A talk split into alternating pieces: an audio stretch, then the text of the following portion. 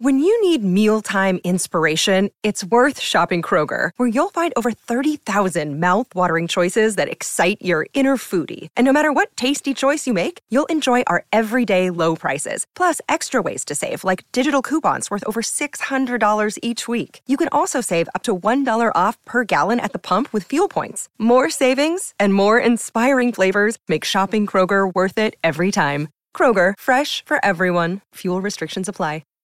Hey, everybody, this is Anthony here, uh, recording a quick little thing before we get to the actual conversation that made up this podcast. A little warning um, for some reason, StreamYard, the, the company that I use to record these pods um, instead of Zoom, which is normally a great application, um, has, keeps on switching my audio um, input from my mic, which you hear me through right now to my computer, which sounds like I'm screaming into a tin can somewhere.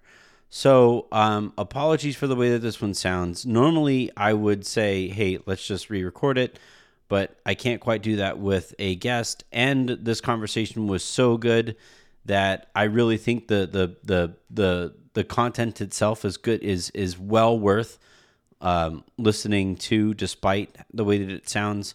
So, that is the situation here in order to make it up for you, to you, I am going to be recording here by the time you guys are listening to this in a matter of hours a, a bonus episode. I didn't do a lowdown last night, also for this reason. Um, I'm going to be doing a nice long preview here with somebody who will remain nameless, but who I guarantee you are going to want to hear from. It's Pete. I didn't say that out loud. You just like heard me thinking it. So yeah, listen to this. It's me and Adam. We are. Uh, I had a blast recording with him about a team that obviously he and I know uh, quite a bit about uh, in, in in both of our regards. Uh, so the, this conversation is is I think a really well balanced one. And then uh, I can't wait to to talk to Pete about how he feels about the series that is that is on its way too. Um, oh crap! I said that time I said it out loud. Pete, take Excedrin. Oh boy. He always seems to get involved, doesn't he? I'm telling you, too many coconuts have hit him right on top of the skull.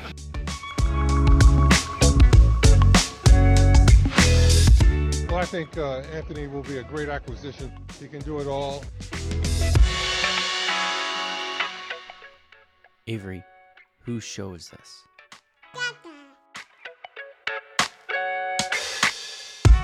Welcome everybody here to the Lakers Lounge. I'm Anthony Irwin. Today joined by, well, once again joined by. This is like twice in less than a calendar month. Like what? I don't know what what's going on here. Uh, but my good buddy Adam Mares, he is obviously with the DNVR crew, Locked On Nuggets. Uh, he and I used to record Locked On NBA together. Miss those um, days, man.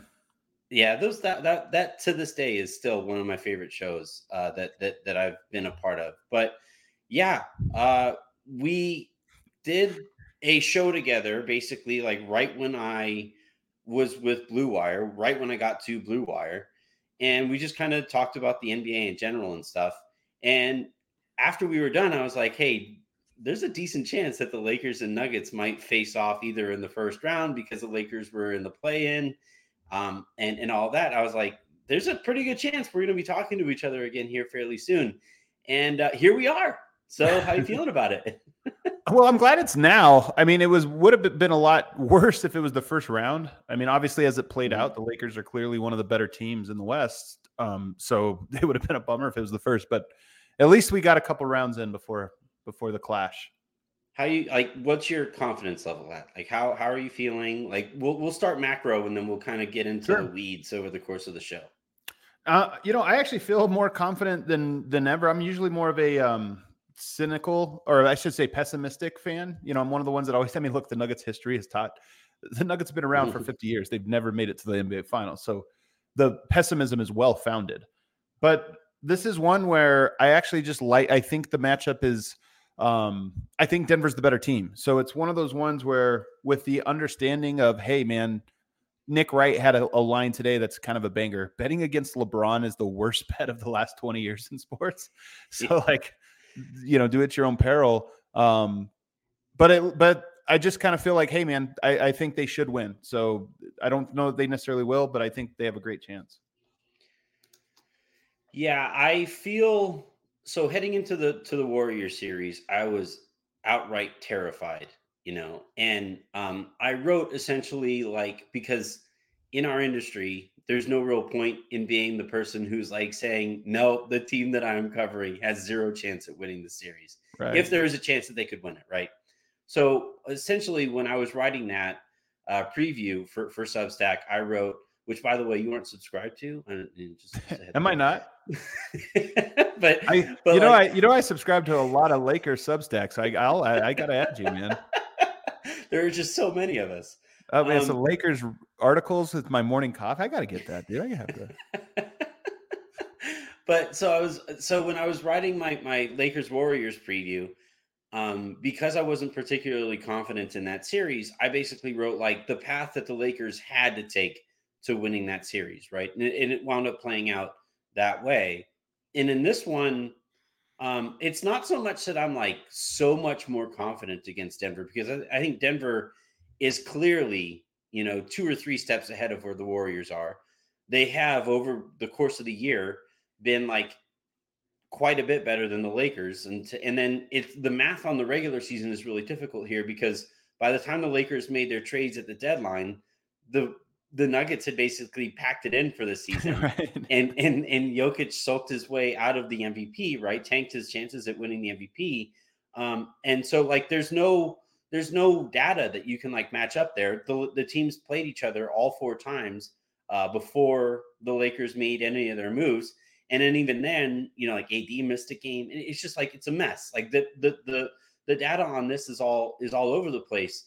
So like literally before we started recording here, I was writing my preview for for Substack, and it's it's going to be like a series of notes because every time I come up with some point in one way or the other, I immediately think of the counterpoint. Like every the, this series, I, I I think of, and I think there are more counterpoints to be made in Denver's favor but the counterpoints that the Lakers have are really, really loud. And and I, I just I don't really know um, how the math is actually going to play out here. And and I think it really just kind of starts with Jokic against AD. Like it starts and probably finishes with that matchup. You know, if if if one if that matchup is won one way or the other, decidedly, it's a quick series. I, just it it just is. Yeah, I mean, I obviously agree with you. The more likely thing is that they both have their moments and maybe even yeah. both have their games. But you're right that if that is a lopsided battle, the winner of that lopsided battle will win the series almost full stop. There's all yeah, these other things quickly, we can talk about too. If Anthony Davis dominates Jokic, the Lakers win the series. If Jokic dominates Anthony Davis, the Lakers win the series. The more likely the, the thing nuggets, again, the Nuggets, the Nuggets. or Nuggets. Sorry. if, if, if, otherwise, it'll be more likely it's going to be somewhere in there, and all the margins are going to matter. Um, but but yeah, that but that's obviously battleground number one. Here's here's where, if I were a Nuggets fan, that statement makes a little makes me a little nervous because um, the Nuggets can't put Gordon on AD. Why not? Um, because then you're having Jokic on LeBron. I mean, uh, well, uh, or, this or is one of the interesting things about this series okay. is I imagine the the team that falls behind in the series is going to start trying things. Right? That's yeah. okay. We got to make an mm-hmm. adjustment. Mm-hmm. And one of those could be if you try to throw out a Wenyen Gabriel or a Van Jarred Vanderbilt or even a Tristan Thompson, as wild and wacky as that might sound, who knows? But yeah. if you throw one of those guys out, then obviously it becomes easy. That's who Jokic guards, and it becomes a you know he he's a little bit more freelance. And I don't think the Lakers will start that way. It doesn't sound like it from Darvin Ham's comments today. It sounds like they'll just go with LeBron at four and you know Anthony Davis at five but again, it's if that doesn't work out, you start to bring in other lineups where theoretically you could see Jokic on a non-shooting big, non-scoring okay. big. Uh, well, if they go with the lineup that they have started for most of these playoffs, Vanderbilt is actually out there. Um, and I actually think Vanderbilt makes a lot of sense defensively because you could essentially have him front Jokic or have LeBron front Jokic and allow AD to be your kind of roaming help defensively and have him really just kind of swallow up the paint. But this is where, like, this is where again, it's like I just said when I was talking about my preview point counterpoint point counterpoint counterpoint counterpoint like it's just I, I like there there are so many things here in the series that um you know it's really easy to dive into the minutia but i guess to get back to the, the point i was making initially if Jokic is guarding ad um you know there's and and, and you know if you want to if you want to paint it as you know the the the lakers friendly whistle in in the confines of money moneylaunderingarena.com um like you can you can paint it that way, but there's gonna probably be a game where Jokic gets into foul trouble in LA, maybe more than one uh, guarding uh, AD, and then it's just a matter of like, how does that play out if if if Malone has Jokic on AD? If Malone has Jokic on Anthony Davis, yeah. Uh, I mean, obviously it's going to be tough. My big take, like the again going macro, is I think that you have the best offense versus the best defense. I mean, that's one of the ways to like reduce this as, as far yin as playoffs go. Yeah, I just and I, just I have a feeling that Ben, the center position. what's that? I just called them yin and yang at the center position. Sure, they like, kind of are in some ways. Um, yeah. But I'll say the I think Denver's going to score on the Lakers a little bit better than people think. But I think the Lakers are going to score on Denver a little bit better than people think. I mean, they're not a great offense, but I think that they present the problem that's most def- difficult. And so that Anthony Davis part plays into it you know, how much can Den- Denver's been great in the playoffs so far defensively. I to set the stage, Denver's numbers in the regular season aren't great. I've always said they're better than the numbers show in the regular season. They're just they lock in. Fourth quarter defense, one of the best, but throughout the course of the game, they're not. In the playoffs, they've been very good defensively. And I say, well, I think there's a little, I don't think that's accurate either. I think they're not quite as good as they've looked defensively, in part because mm-hmm. they played some compromised teams and been able to rotate and help out. Um, off the weak side and then just run off shooters, run them off the line. The Lakers don't necessarily have better shooting than Phoenix, but they have better guys at attacking closeouts. Schroeder's obviously very fast. D'Angelo Russell's a point guard, and Austin Reaves is really good and very comfortable driving to the basket. And so that to me is where Denver they're going to overload. Jokic is guarding Anthony Davis, pick and roll. Obviously, that's hard for him to recover. They're going to overload to try to take that off and be compromised on the run out that, hey, maybe these guys will make shots. I think Denver will outshoot them, even giving them those shots. But I think what's more likely is you run them off the line, and now you have a D'Angelo Russell or Austin Reaves attacking five on four, and they're mm-hmm. capable of making plays and reading the court and finding out where the ball is supposed to go off those, or getting to the basket and finishing. So to me, it's less about Jokic guarding Anthony Davis. Like I'm not, uh, I'm less worried about is he going to post up? Is he going to be doing elbow shot? Like I'm not worried about that. I'm more worried about pick and roll where Jokic is just a big and almost all bigs minus Anthony Davis and all of the not true bigs, they're just slow at getting back, rotating back. Yeah. Well, I, I don't even necessarily mean it like AD is gonna because AD isn't that kind of player, really, like where he right, rips right. guys apart offensively. But if Jokic spends any time in foul trouble, especially in Denver, that changes the outlook of the series. Like it's just it just does. And I mean, I'm prepared for honestly. I, my my predictions would probably be way more confident in Denver if I didn't think that Yoke will spend one or two of these games in like on the bench in foul trouble. Mm-hmm. That's I think you have to kind of just roll with those punches, so to speak. But I think the opposite is true as well. Jokic is 30 pounds heavier than Anthony Davis, and that's not a fat joke. That's just he's actually Jokic is mm-hmm. one of the strongest players in the NBA. The way people think about Steven Adams, Jokic moves Steven Adams around down yeah. on the block. The guys that are mm-hmm. definitively stronger than them are like Andre Drummond, maybe Joel Embiid. You know, it's not it's a short list of players that are actually stronger yeah. than Yoke. So Anthony Davis, I think, is also going to be a li- be liable to fall into foul trouble just because he's playing. He's giving up so much size. As good as he is, um, yeah. I think that's going to be tricky for him. So to me, I think foul trouble will just inevitably be a part of the series. It'll be something we're talking about in both both ways. Yeah, I, that's actually part of why I see the Lakers, you know, he, either having LeBron or Vanderbilt kind of as a primary matchup against Jokic, where and they just focus on fronting him in the post, and then you have AD kind of as the secondary, as a secondary guy, and then you kind of pre-rotate because you know, uh, the Jokic is very good at creating space for himself on that over-the-top pass, and obviously he's the best big in in the league when it comes to making a decision once he has the ball in his hands. Um, I, I, I want to uh, like most NBA fans who are listening to this understand this is apples and oranges. Um, this matchup versus a couple years ago when they met in the bubble. Um, and the reason I the reason that is the case is because Jokic, I think, in particular, is a significantly better player than he was in in Orlando. Can you can you kind of contextualize that a little bit? You know what's funny is Michael Malone was asked that question today, and he answered the way I would answer, where he's like, "Yeah, he's a little better, but he's been doing this stuff for a long time, guy. Like honestly, oh, for sure." And, and even in the bubble, I mean, I do think he's just more dominant. He's more confident, you know, being an offensive force. I think the two years without Murray forced him to be a more aggressive offensive player, so he's better at it. Mm-hmm. But I I think what Malone is hinting at is Jokic had this in his bag. He maybe wasn't wired to be quite as aggressive back in the day. And he, of course, he's gotten marginally better, but he's not doing anything he hasn't always done. Meaning yeah. it's not like he's added a jumper, he's added a three point. Like he's always had that those things. He's just a little bit more aggressive and a little know, bit more. Man, I saw a clip of him doing a windmill dunk the other day. That that well, really yeah, blew yeah. me He's added the windmill. Crazy. Yeah, that's really the play they run that windmill for him. so I think, and then I think the biggest area, if you did want to say one area where I think he's improved, it's it's probably defensively. Just he's no more mobile, but I think he's a little bit more, a little smarter, a bit, a little bit better at reading the court and where things are going ahead of time. He's he's always been good at that, but I think he's a little bit better. Yeah, I, I actually one I other think, area, and it's actually important to this. Sorry to interrupt. Yeah, he's controlled his temper a lot better because yeah. if you recall that series, I honestly think that year was the last year where Jokic has really freaked out. Now he did freak out um, when they lost to the Suns. He got thrown out of the game in the fourth quarter of that one. The, the series was kind of over, and I didn't like it. I hate when a player sort of loses and then like loses his temper there. So it was a bad moment for him.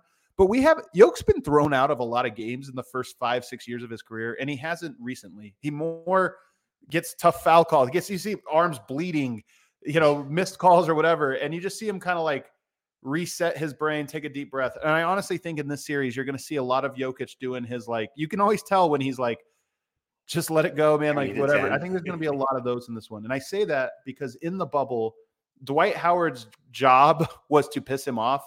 And yeah. Dwight Howard's job, in my opinion, was to foul him but not be called, meaning, hey, yeah. we want you to foul him. Don't worry about fouling him, but try to get 10,000 for the price of six, you know, like that. yeah. And obviously it got under Jokic's skin in that series. And I just think he's a little bit more, he's a lot better, I should say, a lot better at handling that of like, okay, I know what the deal is. I got to stay calm here. Yeah, no, I, I actually, um, that was actually kind of the answer I would have given too. Is that like the basketball player, not that different, but the mental aspect of it and the approach to it and the willingness to just kind of like, because the thing with Jokic that I've always loved, and and this dates back to when you and I were doing the show together. The thing that I've loved about Jokic over the course of his career is if he sees a scab, he just picks at it and he picks at it and he picks at it and he never gets bored. Like it, sometimes my annoyance with Anthony Davis is like, hey, you're like six inches taller than everybody. You just like just keep dunking. You go over the top and keep dunking. But he gets bored. He's so like talented physically that he just like he gets bored and he wants to shoot a turnaround fadeaway 20 footer. Um, Jokic, though, like he can do those things, but if he finds a weakness, he's just going to go at it over and over and over and over again. And, you know, you combine his tendency to do that over the course of his career with now the uh, with the understanding and and and the like perfect comfortable uh being perfectly comfortable with dominating, uh, that's a pretty terrifying combination. The fact that he will know what to pick on, has zero problem whatsoever picking on that scab over and over and over again, and knows, yeah, I can be dominant. I've won a couple MVPs. I've drug, I've drugged bad teams, shorthanded teams, way beyond they should have, uh, to the place where they should have, and and yeah, like that. That's the part of it that makes me really nervous going into the series. Yeah, I will say my comparison of Jokic, my favorite comp is Will Hunting. like a genius that's sort of bored with the thing that he's a genius of. And I think that's mm-hmm. Jokic in the regular season. And one yeah. of the reasons he's one of the rare examples of a player whose numbers actually go up in the postseason as opposed to down is because I think he's a guy that hates having to show up and go through all these meaningless games and get through them every single night because it's easy yeah. to him and it's methodical and it's this or that he is to your point you said sulking away the mvp i think that's fairly accurate way to put his last month six weeks of the season maybe even of how he went he looked miserable and i was worried honest to god there was a moment in march where i was like this guy's we're going to lose in the first round because this guy does not want to be here. He looks like he is absolutely miserable. Something flipped. Get to the postseason. Joel Embiid's the MVP. I think that was part of it. Like, okay, so glad that's over. That narrative's over. Yeah. But also, I just think the games mattered for the first time, and the challenges were greater. And he's just been so locked in, and in a weird way, so happy. Yoke's been so relaxed and so happy for the first time in maybe. He keeps on talking about the pool. Yeah, I think he's in the pool a lot right now. He's in, he's in his zone right now of comfort. Um, so yeah, that's part of it. Yeah, I um nobody really knows the people that they cover in a very significant way at, at this point at this stage of the game. But could you try to put me in a room with Jokic when Embiid A wins the MVP and then B goes out sad the way that he did in in in Boston? Like, how do you think that goes over in the Jokic household? I wonder, man. I'm I'm genuinely curious about that because Yoke has always, always not taken the bait on those publicly. I have no idea what he's like in private, but publicly, I Yeah. honestly don't think he roots for other people's downfall the way I think every person is sort of wired to. I mean, I know I do, but I don't think he, I honestly think he's like, I don't care, man. I'm trying to win a championship, team championship, and that's all I care about. I don't care. He's was told about the MVPs. I remember one time he said he lost one of them. He was in the process of a move, and he's like, I actually don't know where it's at, some box or something somewhere. and you're thinking like, probably genuine. But also, he said of the award, what does it mean to you? He goes, it'll just be nice in 20, 30 years when I can like point to it and tell people I used to be pretty good. Hmm. And I honestly think that's all he cares about. He doesn't care about now. How to, he- but one day he'll be like, you see that? I was the MVP of the NBA one time or two Yeah. times. Pretty cool. He'll, he'll explain that to one of his horses. He's like feeding it a carrot. Hey, you know, just so you know, the like reason the I way- can the afford way, the, like- the, best carrots is because like I was pretty good at that thing over there. Yeah, it's like what my, how my parents talk about me being the star of our eighth grade play. You know, like he was an actor in eighth grade. He was really good. That's that'll be yoke. Be like, see, I was really good basketball 30 years Yeah. ago. yeah, my dad still brags about our podcast. You know, you know, once once upon a time, Anthony did the show with Adam, and, and every so often, you know, he kept up. Um, yeah, I the the the Jokic thing. What's funny though is, and and again, like you're paying way closer attention to this than I am, but he'll also have these like side comments that, you know, like when when stat padding was a, a point of conversation. He like had he had like he called out like eh, the notion of stat padding in in a, in a press conference. You know, a couple a couple conversations later, and like yeah, I just think I just think like the, the the narrative about the MVP got carried away, and I think um I think the way that it played out impacted his season, and it was really a bummer because like if Embiid is going to win the MVP or if Giannis was going to win the MVP, I wanted them to win it over Jokic playing balls to the wall to the very very end and have it be like an actual basketball discussion that was. I think. Embiid did though. I think Embiid Huh? did. Well, but he didn't. He, no, I, he didn't win it over Jokic playing as hard as Jokic could have played over the last month of the season. Oh, I see what you're saying. Okay. you know, and, and and I just think it like became this whole thing that I don't blame. By the way, it sucks. I in a certain like, man, this is complicated. In in a in a way, I the NBA fan am bummed that Jokic saw the way that that conversation was going and was just like, "Fuck that! I don't want any part of this anymore," and and just kind of was like, "Whatever about it," you know, because I want to see these guys compete at that high level for that award. But I also, because of how stupid the conversation got, understand why Jokic would say, "Fuck that! I don't want to do this anymore," and Yeah. and and handled it kind of the way he did. Yeah, I mean, clearly that was part of it, and it's funny because it was twofold. I mean, obviously, the the race part has been well publicized. Kendrick Mhm. Perkins and others, you know, Me. coming out and saying, "Yeah, yeah." It's fine. I wasn't You I'm pointing say it. fingers here, but there's a handful so of people. If, if you're listening on if you're listening on audio, Adam is actually like pointing into the camera, like you know, made it a thing about race and oh, uh, you know, this or that. And like, look, Yoke's from Serbia. Yeah. People couldn't tell you the history. People couldn't find Serbia on a map or tell you their histories. I know he, you know, this is a thing where he be, he's become a symbol in some people's minds of something he doesn't even understand, let alone like care to Yeah. participate in. But I don't think that's the one that bothered him as much. I think the one that bothered him was the stat padding one, because I think anybody that watches Yoke, if there is one thing you could say about him, like when he's all retired and done, If there's one thing I think he hopes people say about him, it's that he played the game the right way. Whatever that means, means something different to everybody. But I think he would hope that people say he had an integrity to the way he played basketball. He played to win, and he played to win, whether it made him look good or look bad, he played to win. So stat padding to me, I'm I think was such an undermining of his highest value, if that makes yeah. sense. That he was doing something that was not the right way, that was personal over team. And to him, I think that's the most egregious thing. So I think it all just like put him in a funk. He didn't want any piece of it and he sort of handed it off. I used this analogy today. You saw the when he walked over before game five and handed the ball to Matt Ishbia, you know, kind of like, here you go. Yeah. I thought it was the coolest. It was the most baller moment ever. I knew the series was over right then and there, to be honest with you, because it was one of those things where it was, and Ishbia was so uncomfortable in his chair. He like kind of like throws the ball. He's like, oh man, because Yo, it oh, was even before that was even better because like Ishbia sees him walking over and he like has a he does a double take, you know. Yeah, oh, yeah. Jokic just walking out of the tunnel. He's just kind of like, you know, walking along as Jokic does. Yeah, his way. Ishbia yeah. like sees him out of the corner of his eye, sees him again, and he's like, uh. And he comes and up and he just disarms him. And the most genuine thing of just like, hey man, yeah. it was almost symbolic of saying, You got me. $25,000 fine, technical, like here, you can have this. I'm going to go win the series, but you can have this. And I feel like symbolically, he did that to Joel Embiid.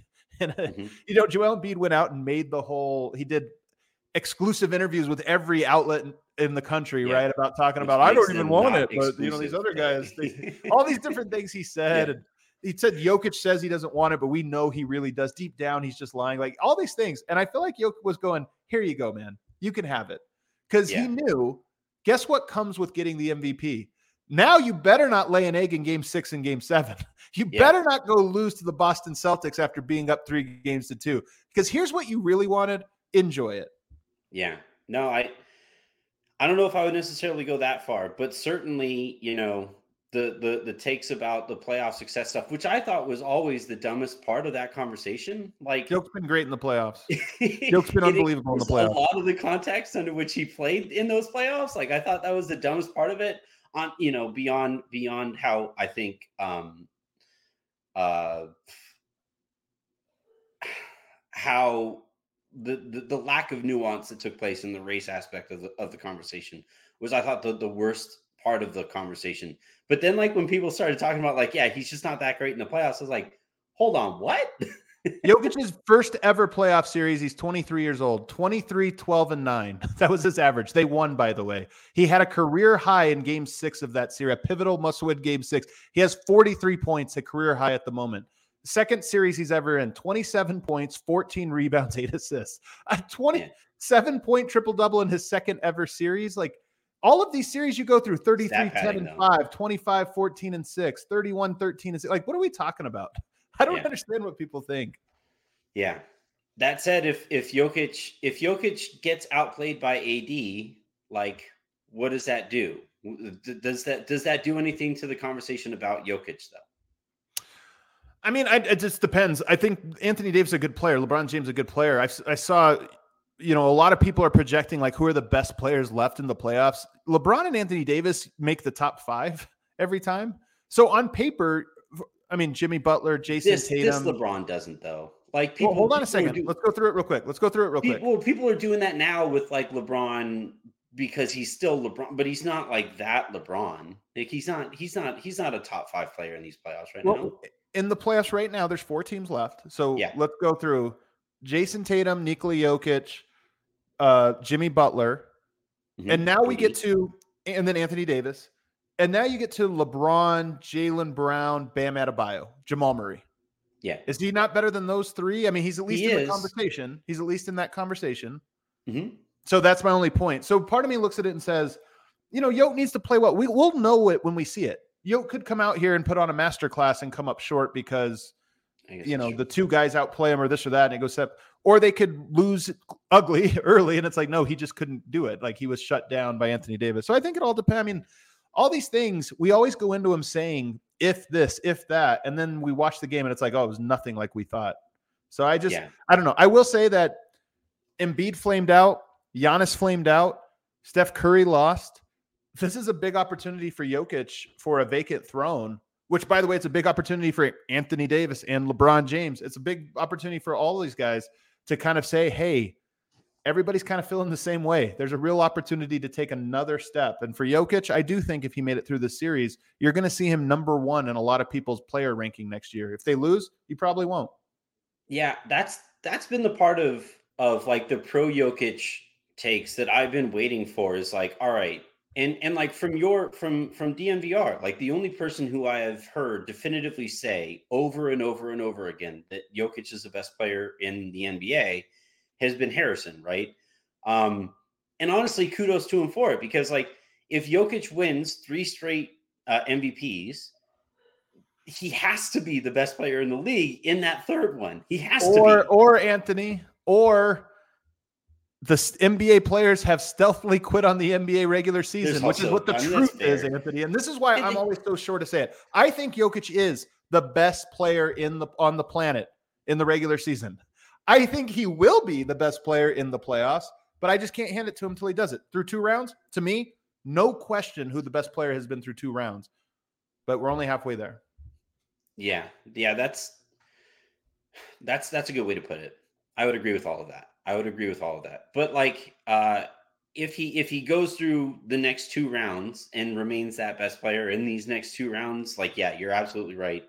It is over. it's he, over. He he assumes the crown, the, the, the crown, and and and and honestly, like again, just kind of as a as as a as a lifelong NBA fan, um, well, as a lifelong NBA fan, I want the player who could have won three straight MVPs to have that crown. And that was always that was always the part of it that like I couldn't quite wrap my head around was this guy was on the verge of potentially winning three straight MVPs and he didn't have that specific crown and that didn't quite sit right with me. Um, we're in a place though, Anthony, that we're never we're not going backwards, man. This is the new NBA. like that. Yeah. The Lakers, I think there is something too one of the storylines of this series is that they play every other day. I think game one is massive. I think the Lakers pour more energy than most teams into game one because they have to. Yep. And I think if Denver wins game one, the odds of them winning the series go up exponentially. Um, so to me, game one is so important. But part of why it's so important is I don't think LeBron can play well game one, two, three, four, five, six. I just yeah. don't think he can. I think he has to pick his moments and pick his spots. Not to say he's going to not play or lay an egg. I just think when you say peak LeBron, peak Anthony Davis, you're talking about five games in a seven game series. And yeah. what they've done through two rounds game one, balls to the wall, all out. Game two, punt, completely take it off. Doesn't yeah. matter. Rest up. It's a long series. And then obviously when and so I think if Denver steals that from them, if they can win game one, which by the way, Denver is 2 0 in game one so far in this playoffs, mm-hmm. if they can do that, Game two, now you're talking about one day rest at altitude, and LeBron's got to show up again. I think he would have to sit there and be like, is it better to be down 0-2 or split 1-1, but I'm dead tired by game three? Real what the Lakers what the Lakers cannot afford to that point, and this was the case going into the Warrior series. What the Lakers cannot uh, afford is ha- like going into one of those games, uh, Darvin coaching to win that, you know, that that game with with rotations and and approach and all of that. LeBron and AD playing to win that game and then not winning that game.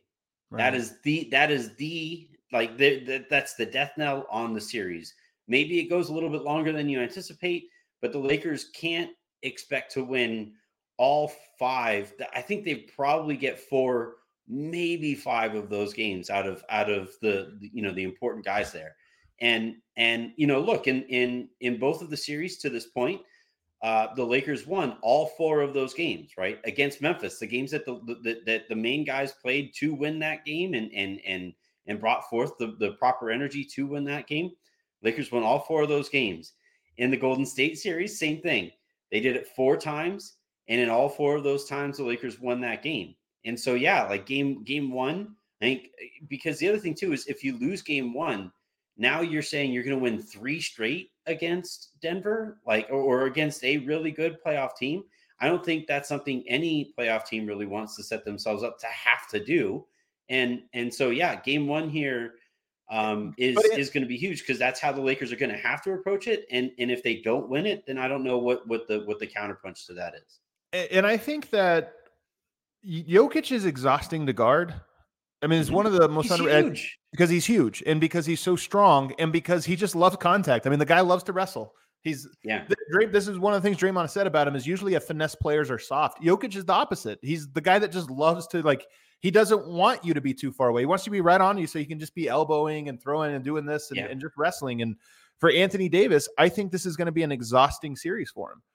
Mhm. And so again, can outplay Jokic, can win. But I think even if he dominated the matchup, he's going to be tired afterwards. And so I think that that's one where you go all out and lose game one. I think you sit there and you go, that was exhausting. That was a lot harder than Kevon Looney and Draymond Green. That was a lot more Mhm. physically taxing. And that's one. We're 0-1 now after that. So I do think there's a little bit of that going on. And they just the other thing is the Lakers don't have maybe they will find one.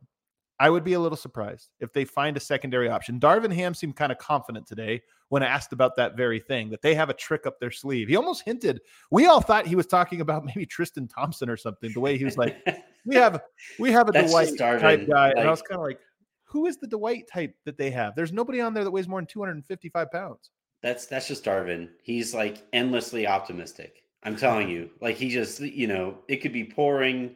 His his dog may have just died, and he'd just be like, you know what? That means that little Fido made his way up to heaven, and the gates opened up, and the rain came out. You know, like he's just that kind of that kind of optimistic. But um, but yeah, I another example of that is is the way that the Lakers and Warriors series played out. And you looked at Steph at the end of that series. He hit a shot, and I mentioned this in the lowdown last night, but he hit a shot that you know it was a, a, a step back 27 footer um off of the dribble just a banana shot and normally he makes that shot and it, it's kind of like a shot in the arm for him but then the, the the camera pans over to him and he's just like oh you know and it's because over the entirety of that series he was getting he was running off of screens and, and all of these things and you compare that to the first series against sacramento where they tried to beat him with speed and he never really wore down in that series. Like it's it's very different when when you're going up against De'Aaron Fox and Malik Monk, and and there isn't like the physical presence that the Lakers, you know, approached him with in in, in round two.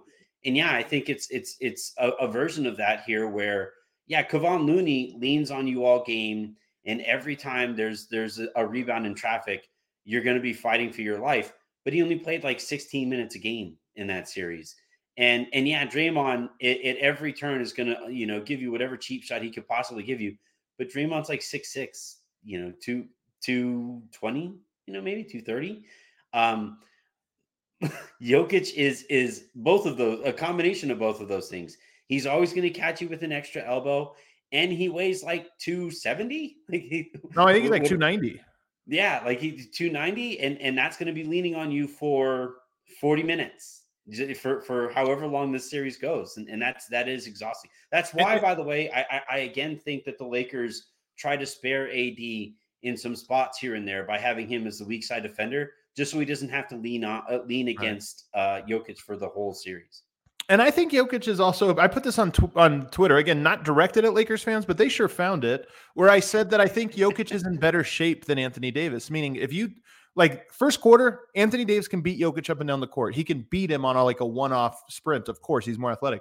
But Jokic really is a well conditioned athlete. I know he doesn't look the part, but he Mhm. is, and he's also phenomenal at fighting through fatigue. This is a man, Anthony, that played 65 minutes, 65 out of 68 minutes in a playoff game one time four overtimes.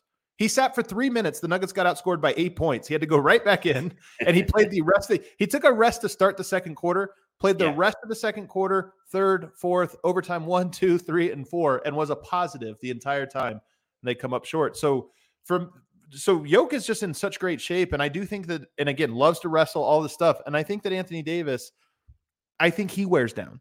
We'll see if some of this. I think is he's a little dramatic, in my opinion. I think he can be a little you know, Yeah. sometimes he'll take a fall and I'm like, oh my God, did he just die? And then he's, you know, no, actually he's fine. But I do think that this will be a series where Anthony Davis is going to have to dig deep from a conditioning standpoint because Yokes, that's going to be part of his game plan.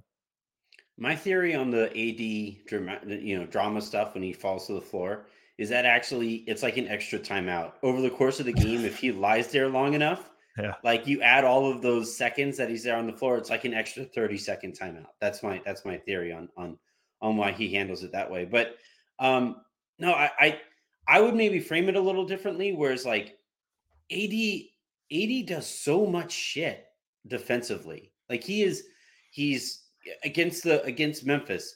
He swallowed up the paint, and and Ja Morant was by the end of that series was shooting 15 foot floaters because he wanted nothing to do with AD anywhere near the paint.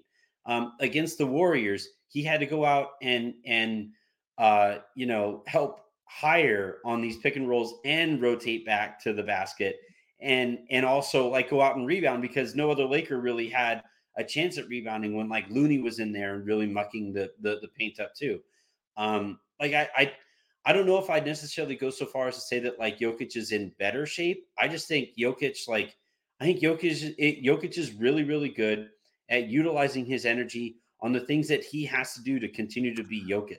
I think He's you're so- softening it, man. Honestly, I think my thing with Jokic is I just think he's one of the most, the, the- one of the toughest SOBs in the NBA. Oh, for sure. and not- so I I'm think it's like when you're both out of energy, who goes harder? And I just think Yeah. he's one of those guys that does. By the way. LeBron too. I mean, this is a a mark of a player like LeBron who has dug Yeah. deep and come up big under like complete exhaustion. But Yoke just that's one of the things I think he counts on is hey, I can handle pain more than you can. Yeah, and to your point, AD has, I think, the widest gap between floor and ceiling. Mm-hmm. With, you know, if he isn't, you know, ninety percent and up, you really see the bottom drop out of his game. But but think So about that- that, how. I phrased it. Do you feel that Anthony Davis hangs his hat on being able to manage pain better than anyone? And when I say pain, I can mean out of breath. I can Yeah. mean cramps or whatever it is. Like, do you feel he's a guy that you'd say, yeah, that's one of his uh, MOs? Yes and no, because like on one hand, eh, no, because like I just said, there's that giant gap between floor and ceiling. But then also he's always wincing. So like if you're always if you're always wincing, that means that you have to be managing some pain to be able to continue to be productive. So I I don't know. I like you, you look at him always wincing and you say, like, what are you wincing about this time? You know, it's like Avery when when you know she's she's at the whining phase, right?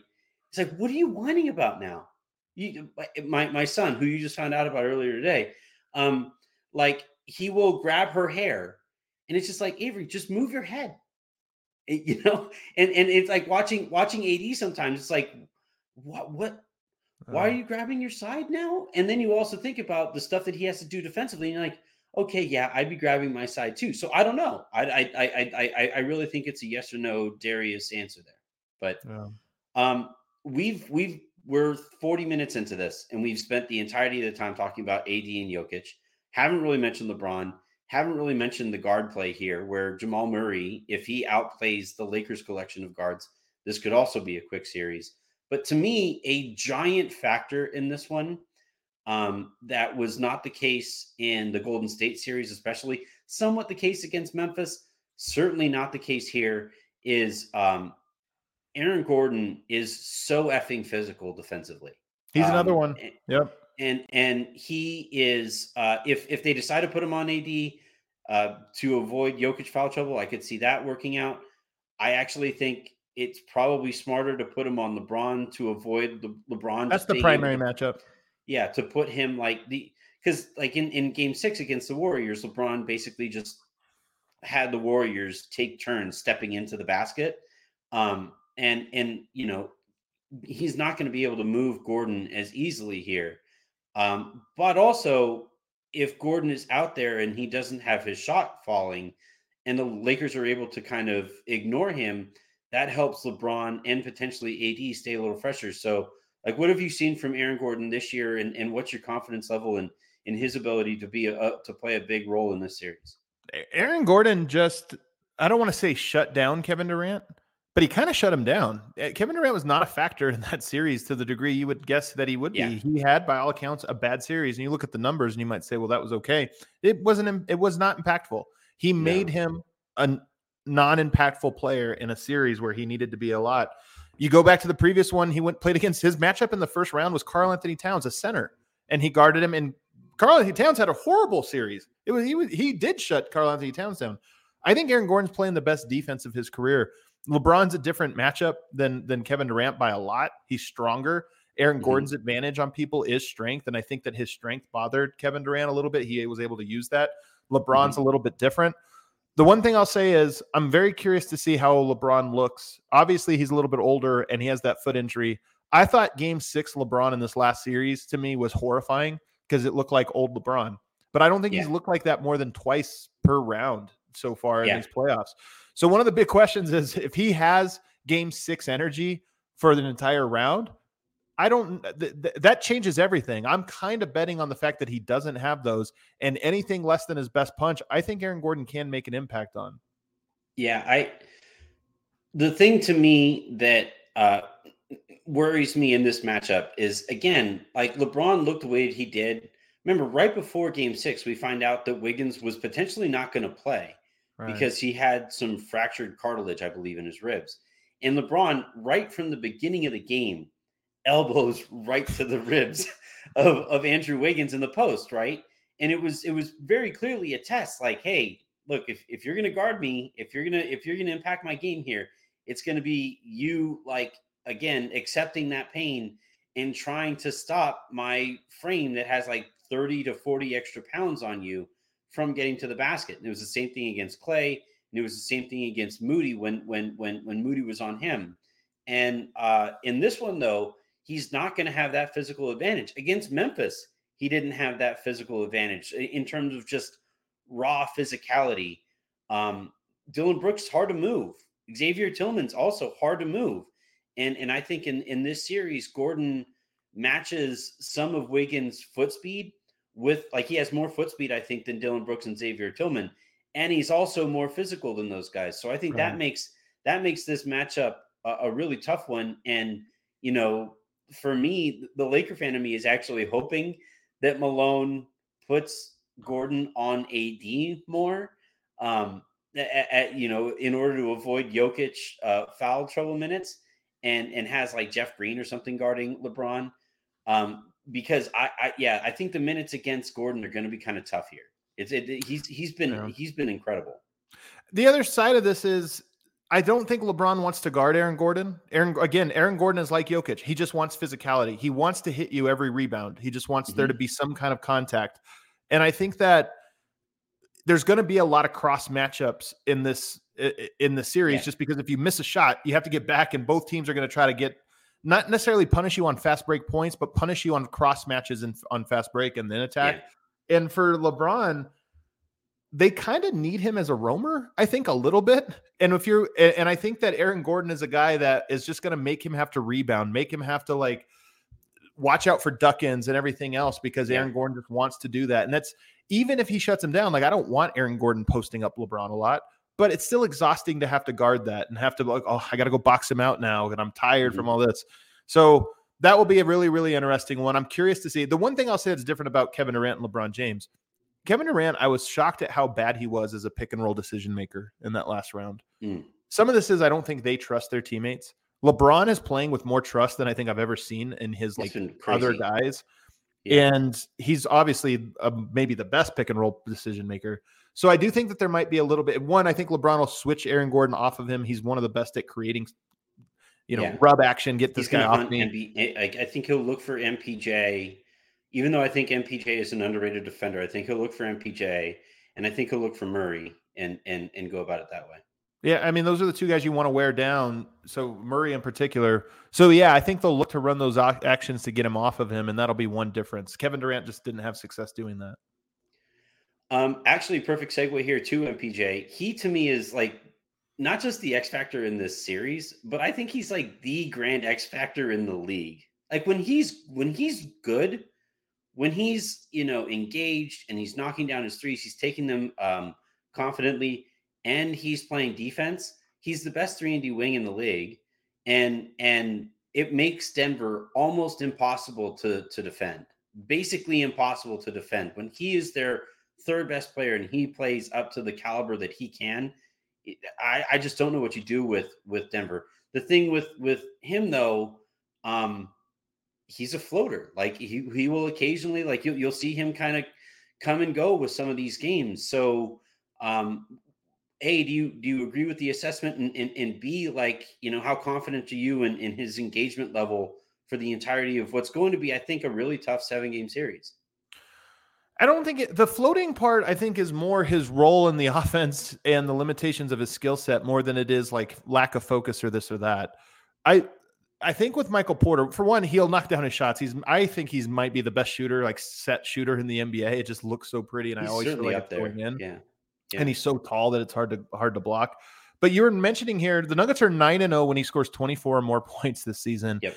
And they are out of 22 games, they have one, two, three, four, five losses. So what is that? 17 and five when he has 20 or more points. When he scores, the Nuggets win, and usually they win big. So as far Yeah. as X factors go, his points do feel like extra points for Denver. There are all these little bonuses. Um, the Yeah. defensive part is interesting because I agree he's been a phenomenal defender. The metrics, the on-off stuff, Denver's so much better with him on no matter what combination you He's put him so in. long. He's so long. he's so long, he's- athletic. he's- yeah.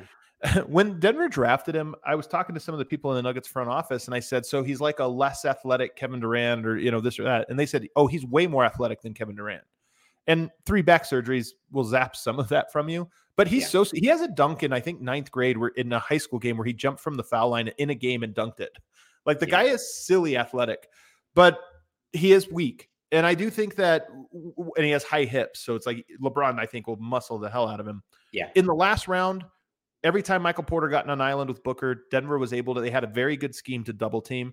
I think that's going to be harder for for Denver against this group because they have so many guys that can play make on the weak side. All their guards are good Yeah. playmakers and attackers. That I think Denver's going to have a harder time throwing doubles at LeBron. So this good defensive postseason that that MPJ is having, I think faces its biggest test in this round because there's going to be a lot of times where it's D'Angelo Russell, Dennis Schroeder, and Denver's going to say, "Hold your own." We'll see if you can hold your own, and that's going to be tough. Yeah. Especially like, you know, if you're on the weak side and you're closing out to, to Reaves and he knows that you're closing out, you might be closing out just a little out of control. He's going to try to grift, right? Schroeder's But I think try to grift. even without that, like there, I just think there'll be some like you know again rub actions where he Yeah. gets switched out on them, and they say, "Hey, D'Angelo, what do you got? See, maybe you can ISO him. Let's see if this is a, an option." That's not how I would attack MPJ because of like the the the physical skill set there, like long and athletic, and and Russell doesn't deal with well with those things. But if you can get him in motion, I think that's where that's where he he can maybe ha- uh, be taken advantage of. Um, all right, last thing for we get out of here, the guard stuff. Um, Jamal Murray had a really good game and spent an entire press conference telling everybody how underrated he was. And then I thought like pursued the underrated narrative, I think a little too hard and and kind of played himself out of rhythm, but then started trying to, you know, find more of that over the course of that that Phoenix series and is still like one of the gamers that you can find. He's like he's I, think it's really going to be between him and LeBron for like I, I think he because of where LeBron is physical right now can be like the third best player in the series. Um, and and yeah, I, I think if if he is the third best player in the series and far outplays the Lakers combination of D'Angelo Russell, Austin Reaves, and Dennis Schroeder, um, again, like that, there's a lot of boxes that can be checked here that lead to a short Denver series. Um, and he, I think, is one of the primary ones because if he's really good, the Lakers don't necessarily have very many counters to to to to, to deal with him. He's got to be great. I think your assessment of the early rounds to me is Murray was spectacular, and then I think he gets a little too aggressive. We'll say. Yeah. I mean, I, the ball can get a little too sticky with him, and him. Whenever he picks the right spot between being a point guard and being the second best player on the team and scoring, striking the right balance is so tough and so important for him. And I think in this series, he actually has to turn the dial up on the aggression a little bit more. I do Mm. like his matchups. Anthony Davis, you know, one of the interesting things you just if you just go through the Lakers, like I just talked about how I'm not sure the Nuggets' place playoff defense is real. Let me do the same for the Lakers here in a moment. Yeah, They went up against the Memphis Grizzlies team that is notoriously horrible in the half court. They suck in the and half we're court. missing And, two starters. and they're missing some guys. And Anthony Davis got to play a little bit of just like sit in the paint and just and scare everybody from coming in. You go to the Yeah. next round, Kevon Looney, Draymond Green. Not really a whole lot there. If you look at the adjustment the Warriors made, putting JaMychal Green at power forward and stretching him out to the corner, it worked for one game. Now that was JaMychal Green, and it's like, okay, now we adjust to that and and you squash it. I think Denver is going to present the challenge of Anthony Davis is going to be out on the perimeter a lot more. The paint's going to be Mhm. open more. Can Murray get there? Can Murray get it to Jokic on the roll? Can Denver create opportunities for them to attack there? Or does Anthony Davis sit back in the paint and dare Murray to miss shots that, you know, he goes cold? I think Murray has to be really dialed in on drawing Anthony Davis out of the paint in the pick and roll, cooking him to the best of his ability when he can, and then getting the ball, the release valve. Okay, now I drew him out. Yoke, go attack downhill with no rim protection, which is Yoke is as good as anyone in the NBA at doing that. Yeah, I, I agree with all of that, and and I would say that like the one nice thing in this series, um, and again, point counterpoint, counterpoint, counterpoint, but the one nice thing in this series is that the Nuggets, like you have KCP who can do some running off of screens and stuff, and and can do some shooting on the motion, uh, on, on the move. Um, not much beyond that though, like unless I'm missing people, not much. KCP? Like it, yeah, Casey KCP is like the KCP can run off screens and and and you can run. Bruce Bruce Bruce Brown is really quick and he's a good Yeah. pick and roll player. I mean, he had a 25 point game in the first round. He's he's had a couple like that this year. So But you're, he's you're not like you're not like chasing him around screens though as a shooter, right? In the same way you were with like Clay. Denver Thompson honestly doesn't get a ton of movement off of that stuff anyway. They're not like the Yeah. Warriors in that regard. Exactly. And so, like, because of that, the Lakers can go back to a bigger identity. They can play Rui a little bit more. They can play Vanderbilt a little bit more. And if AD leaves the paint, it's not like it's not D'Angelo Russell as the backside trying to box out Kevon Looney as it was, uh, you know, in the Warriors. Yeah, but I don't think I don't know if it'll matter. I mean, these two teams are number one, number two in points in the paint. Yeah. So I, I like Rui as much as he's a bigger body. He might as well be Anthony Irwin inside if Yoke's attacking. Like that, that just doesn't matter. That's he's unbothered by that. I mean, Wow, he's bothered you- by Anthony Davis. blocked one shot of mine in Vegas, and, bothered by and I'm just catching that stray. Huh? That's, Yeah, that's yeah, he did catch a stray there. I've I've never seen you protect the paint, Anthony. To be fair, I'm not sure. I, I'm taking a guess here. all five ten of me. Not exactly a rim protector. It- you know, usually when you when you when you when you're trying to protect the, the paint, you usually want to be at least six feet tall and able to jump. I am neither of those things. So to your point, fair. Um, yeah, I I I, I guess that's that's fair, but I think it's a big difference when like Rui gets to be physical, whereas like if Schroeder tries to be physical, like Right. and and look, Jokic is Jokic, right? If he's if he's on the backside of that thing and it's a fight for an offensive rebound and it's Jokic against anybody but like but basically Anthony Davis, even if it's Wenyen Gabriel, it's it's not even a it's not even a contest. But in terms of like overall and and and and size in its entirety across the lineup that is out there, the Lakers getting to go back to a little bit more of bigger, stronger, faster by involving Vanderbilt and Rui is something that I'm looking forward to in this series.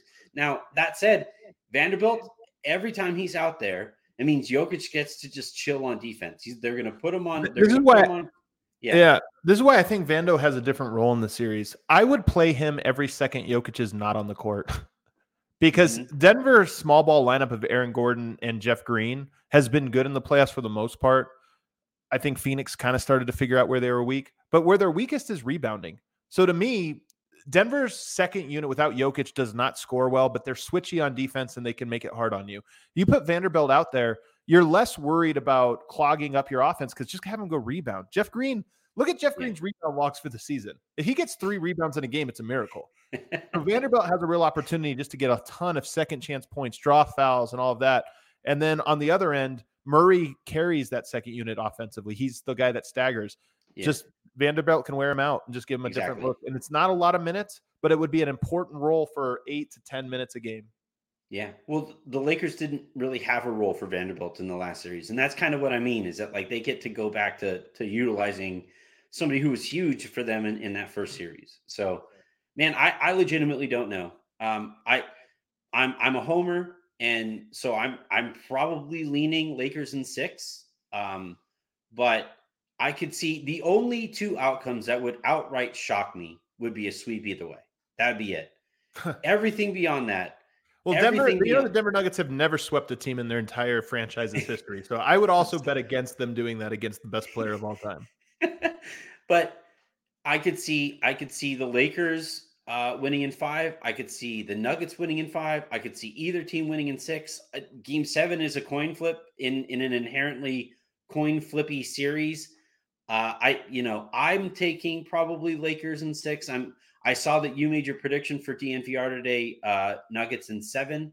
I, I wish I Um, would have gone six, but I I'm, I can't I can't go somewhere different on every show I do, so I got to stick with seven. All right. I was going to ask like what else went into it, but but I guess it's just a, a consistency thing.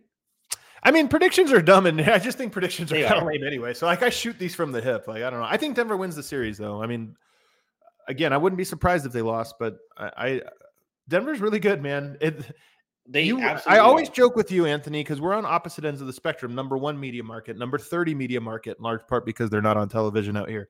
But a small, you know, in terms of how people are covered. I joke that ESPN, when Denver beat the Suns, the poster was of the Suns. it said Denver advances, and it was a Kevin Durant, Devin Booker. You're like, I, we don't even get to be the poster child of our own series victory. It's so crazy. Um, so you don't know. So I always say, like, you don't know what it's like to be on this side. But the Nuggets have been the number one team since December 20th in the Western Conference. They've dominated everyone. They've won big games on the road. They've won big games at home. They've done Yep. great. And in the playoffs, they took it up a level. They're actually playing great. Now, not all that's not that's not to say this is a slam dunk, but my confidence doesn't come from this like, oh, this team, I don't know, I like it, this or that. No, they've beaten, they've they've um They're very good. They were my pick before really the- good. the season to win a champion, It- to, it- to, it- to win the championship. and I think a lot of people would say, well, yeah, they're good because Jokic is good, but no, they're good because they're a team. And Jokic Yeah. is great, and he's an incredible individual player, but they are such a good team that the, they get performances from a lot of guys and they just know who they are. They play connected on defense, they play connected on offense, and that's where my confidence comes from. So they could lose. But like I said, betting against LeBron's the dumbest bet in sports over the last 20 years. Yeah. But I just think the Nuggets in the last round in game one, Jamal Murray went off. And after they won by 30 points, or they were up by 30 points, he turned to the crowd in the fourth quarter after hitting a crazy three and he said, We're ready for this. Like I told you, we're ready for this. And I Yeah. honestly feel that is the theme of the Nuggets 2023 season. After being in purgatory, after going through all the challenges and all the things that they've gone through over the last couple years with their players just being hurt, I think they're a team that is ready for this challenge, at least as ready as they'll ever be. I am happy that both of these teams for right now are healthy going into the series. I hope that that remains the case. And if so, I think we are lining up for an outright war. Like every time I, like I said, writing this thing, the, here's the intro for those of you who, who aren't sub- subscribed. Here's the intro. I would normally love to write some flowing, lengthy preview as we head into a rematch of the bubble, bubble conference finals. It would be really nice to piece together a thousand words or so that all lead directly to the next graph and leave you wanting more. But this series is just too chaotic. Every time I have a thought, a thought, I I find it's counted shortly thereafter. That's literally like I I don't know what to think about this at any given moment. I've had by the time the series finally tips off, it'll be 72 hours of me just sitting here wondering what the hell to think about this thing. I I too agree that Denver has been the better team over the course of the year, but the Lakers are an entirely different team from at the beginning of the year. And when they were really good, Denver had already checked out because they knew they were the better team. So Yeah. or the best team in the conference. So yeah, I I'm fascinated to see where this thing goes. I love that it's a couple centers that are matched up. It's kind of a Me too. I really regard. do. Um, it's just it's it's a it's a really fun series. And by the way, wouldn't shock me at all to find them both here next year again. That, that that's how good I think these two teams are. Um, Adam, anything specific that you want to plug before we get you out of here? No, Okay. Not your big prediction piece, like you I know, don't. I don't want Lakers fans coming to my stuff. I'm telling you, these, these people need to chill, man. I'm telling you, they feel so like uh, somebody hurt Lakers fan. I don't get it, man. You guys got all those championships. You got LeBron. You got AD. You got ESPN. You got CAA. You got everything, and yet right. it's like this energy of like, what? How Yeah. could people not believe in him the way I believe in him? Here, here's my theory on that. Okay, no Lakers, te- no Lakers fan actually believed that they were capable of this, and they would rather push it. they got the They best would- of both worlds. They got to like make fun of them, be mad at their team all year, and now they get to be the nobody believes in us, not even us. And that's actually it was actually true. Like every athlete for for the Yeah. last like 20 years keeps playing the nobody believed in us cards. The Lakers can actually play that card here. But part of that though is that Lakers fans actually have to feel that same way too, but they lack the, the, the self-awareness to actually play, you know, say that they were also wrong about their team. Because I was too. I didn't see this coming. God no, I didn't see this coming. I Well, the funny thing, I don't know if you guys talk about this. The funny thing to me is that Danny Ainge really made this all possible. Yeah. Like I obviously wanted Nuggets to make it, but there's a Lakers Celtics. I wonder if people will start bringing it up. Like, you remember when Danny Ainge broke that rule where they just get, he just bailed the Lakers out with a couple players at the deadline for like a marginal upgrade Hey. for them in the future. I just I wonder I I want the S- Celtics fans to come for Danny Ainge. I just think it'd be funny. That would be funny. Like hell hath no fury like a scorned Danny Ainge. She goes to Utah and fucks over the Celtics. He might have just done it for that. Like, oh yeah, you guys, yeah, here, Vanderbilt and Beasley. a single protected first round pick, and he and he Yeah. ignites the Lakers championship run. I love it. All right, Adam. Well, it's always a blast, man. Um, I know you're busy, so I really appreciate you hopping on um, minutes before you do locked on uh, Lakers. ironically, so Oh, I'm in hell. I- I'd I'd offer you I'd offer you best of luck, but I'd be lying. Uh, I hope that the Lakers win and, and win this thing. Uh, what do you, think know. will be the dumbest comment I get in replies to this podcast I just did with you? the dumbest comment that you get? Oh, it's Laker- going to have to do. It's going to have to do with saying that Jokic is in better shape than AD. Like that's. Oh, I think I think Lakers fans can be dumber than that. I Uh, think they'll be dumber. I don't know. I don't know. Well, look, maybe Lakers fans in general, but not my Lakers fans. The Oh, of course not yours. It's the best Lakers fans who listen to this show. we'll talk to you soon, buddy.